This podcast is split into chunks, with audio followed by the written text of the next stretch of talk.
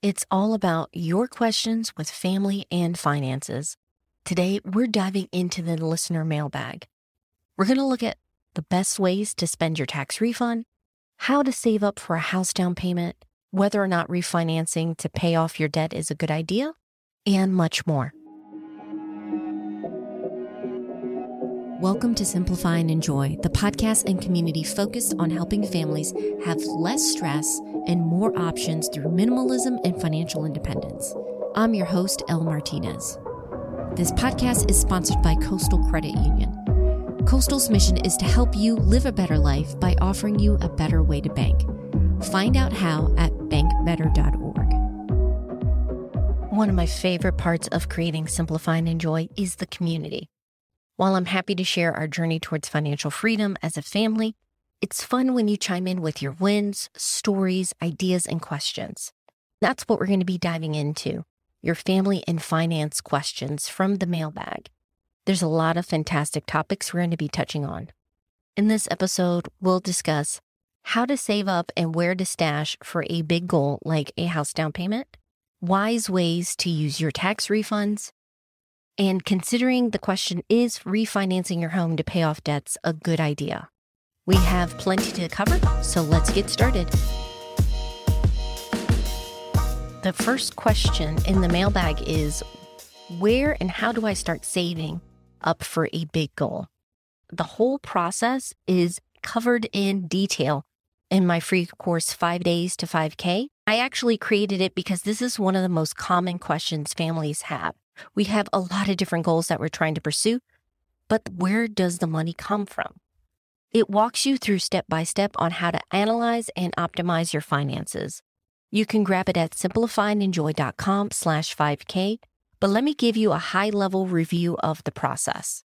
The first step is you should get a ballpark of how much you need to save and when you'll need it. It's hard to measure progress if you don't know what goal you're working towards. Even if it's not entirely accurate, getting a ballpark figure can give you a measurement of how close or how long it's going to take to hit your goal. Then you can work backwards to see what your monthly contribution needs to be. The third step is looking at your current budget, calculate the difference between what you can put away now towards your goal, and make sure you automate that transfer right away, and what you need to fill in the gap you may discover that you're much closer to your goal than you originally thought. Once you have that number in place and you do have some transfer going into savings, the next step is to look at your budget. You're looking at your income and expenses. You really have to look at both sides of the coin. The first step I recommend with families is optimizing that budget. And in the course, I go through some easy wins that you can have with your finances. Of course, the big one for many families is food. But then I also look at bills where many families are paying much more than they need to for the services that they're getting. I'll give an example your smartphone bill. Did you know that the average American cell phone bill is $70 for a single user? When you have two or more lines, that can quickly balloon. The great news is that there are providers out there who use a hybrid model the technology relies both on cell data and Wi Fi that can drastically cut your bill in half and sometimes more. Options you might want to consider are Republic Wireless, Mint Mobile, and Google Fi. That's just one example from the course. I look at other expenses where you can save and find better alternatives that makes it easier to keep more money in your pocket. The other side of the equation, which sometimes families forget, is the income. After all, there's only so much you can do with optimizing your budget, even though that can be a big one. Besides getting a second job, you might want to look at opportunities in the share economy that fit your schedule and circumstances. Some obvious ones are doing deliveries or driving for Uber or Lyft, but you may find that something that's more suited towards you is pet sitting Maybe you don't mind picking up electric scooters if that's around your city and recharging them. You could get paid for that. And then also, believe it or not, merchandising. My friend Sandy from Yes, I Am Cheap and the creator of the Side Hustle Crew has a great side hustle selling mugs through Amazon. And she has a course that teaches you how to set that up yourself with whatever item you're thinking of drop shipping. You want to weigh the pros and cons to find a side gig that fits your schedule and circumstance. But hopefully, I gave you some ideas on how to start saving for whatever big goal you have. But don't forget again, sign up for that course. It's completely free. It's at simplifyandenjoy.com slash 5K. Since we're on the topic of saving, let's jump into the second question. What's the best way to save for a house down payment? This is fantastic because this means that you are thinking ahead and making sure that you have a sizable down payment for your home. Having 20% down can be beneficial for you because that's typically the threshold for lenders where you don't have to pay for private mortgage insurance or PMI. Keep in mind that there are other programs and mortgages that you may qualify for where you don't have to put such a big down payment. Options like USDA loans, FHA, VA, and depending on where you live, there could be down payment assistant grants.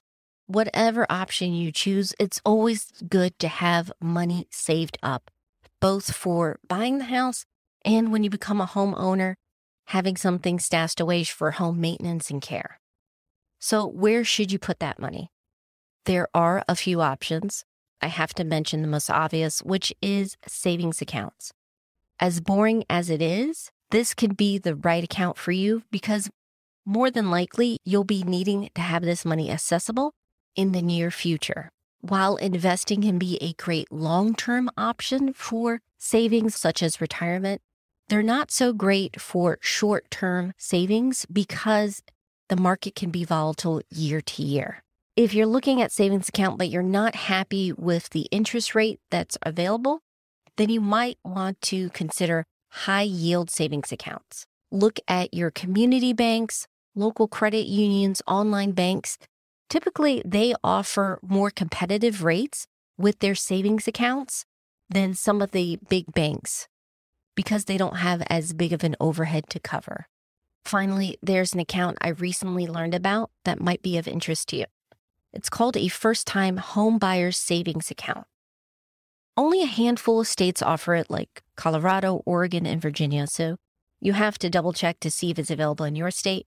It's a tax advantage account that can be used for eligible expenses, such as your down payment and closing costs. If you're thinking of buying a house in the near future, please catch those episodes where I talk with Daymark agents about one, how to find those hidden gems of neighborhoods so you can get a great location and what you're looking for at an affordable price, and how to figure out if you're really getting a great deal with a fixer upper or it's a money pit. I'll include the links in the show notes. This third question really fits in with the fact that we're in tax season. It's how should we spend our tax refund? Tax refunds can be a great opportunity to give yourselves a boost and set yourselves up for an awesome year financially. There's a couple ways you can go with this. The key is to figure out what stage you are financially speaking and what are your goals for the year. The first way you can boost your wealth and make sure that you're taken care of is building that financial cushion. That's right, you got to start with the foundation. Make sure that you have an emergency fund that is stashed away for any hiccups that can come this year. The rule of thumb is $1,000 as a starter but you want to look at your circumstances. You may find that $1,000 doesn't cover an emergency. We found out these past couple of years, we can't control a lot of things that happen to us, but we can be better prepared. That will not only help us on the financial side, but reduce a lot of the stress when you go through these tough situations. A second way that you can make this tax refund go so much further is by paying down or paying off your high interest debts. Yep, I'm talking about credit cards. If you have them, you probably already know that they're basically quicksand with your monthly budget. So feel free to go ahead and knock out a few of those. Another money savvy way to use your tax refund is to increase your contributions towards goals like retirement. Have you maximized your contributions with your IRA this past year? If the two of you are pursuing a goal of financial independence, have you contributed to a brokerage account? Don't worry if you haven't, you can start now with that tax refund. Even though it might not be technically financially savvy, one last tip I would say is do keep a portion of that tax refund for something that you can enjoy. Perhaps you've discovered a new hobby during this pandemic. You can upgrade that so you can enjoy it even more. Or you can have that set aside for a family vacation. Having these rewards can recharge you and keep you motivated with the other big goals that you have in mind. Finally, as a reminder, if you're getting a rather large tax refund, double check why. It could be that you're withholding too much in your paychecks. While we all love getting a nice big lump sum of money, many families have found that having that money sooner in their paychecks through the year is better than later. This last one is a really good question. Should we refinance our home to pay off debt? First off, anytime someone asks me, should we do something? I want to be very clear. I love giving you information about options that you have or resources that are available, but you really have to sit down and consider your family's specific circumstances. Sometimes those seemingly small details can make all the difference with what's the best decision in your case. While I do feel great that you want to pay off debts, this is definitely not a decision I would rush into. There are a few things to consider and talk about, so why don't we go into them?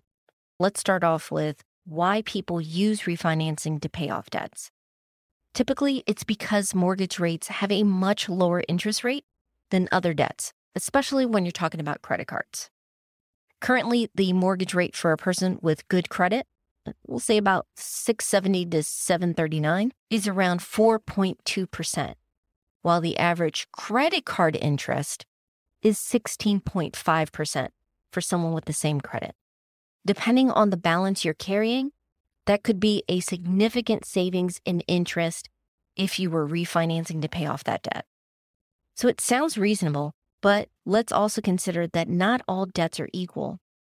With things like your credit cards, those are considered unsecured loans, while your mortgage is secured. Unsecured means you don't have anything backing the loan, so to speak. So if you don't pay your credit card, they'll go after you, but there's only so much they can do.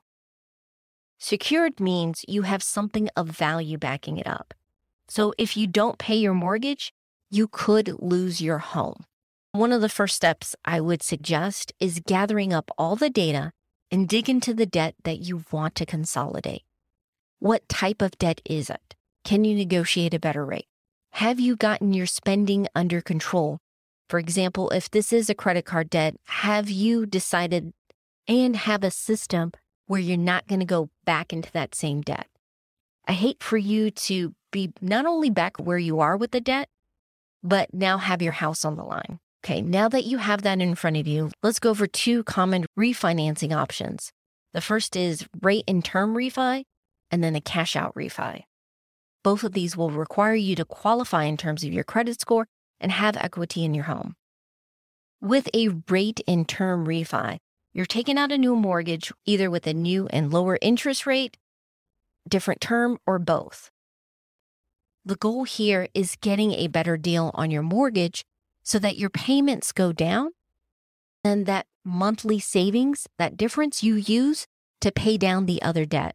You're not actually tying that extra debt into your mortgage. It's still separate cash out refi is, in essence, where you're rolling your debt into a new mortgage. Let me give you an example. Let's say you have $150,000 left on your mortgage and your house is now worth 250,000. That's $100,000 in equity that you have. You also have $20,000 of credit card and medical debt that you want to get rid of. Because you have enough value or equity in your house to cover it, you can do a cash out refi.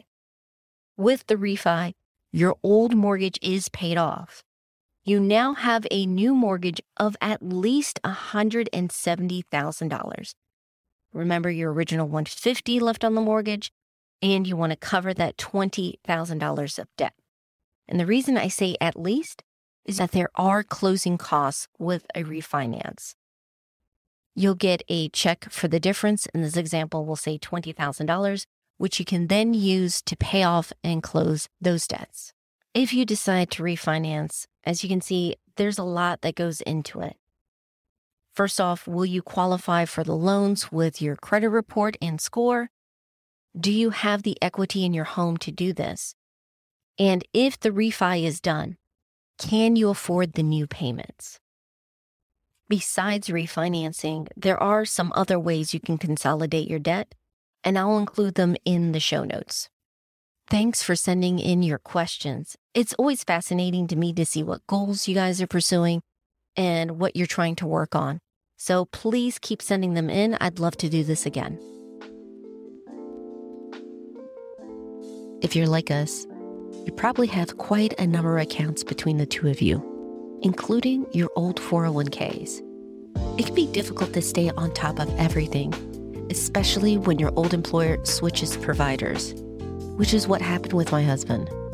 Here's where our sponsor Capitalize can help.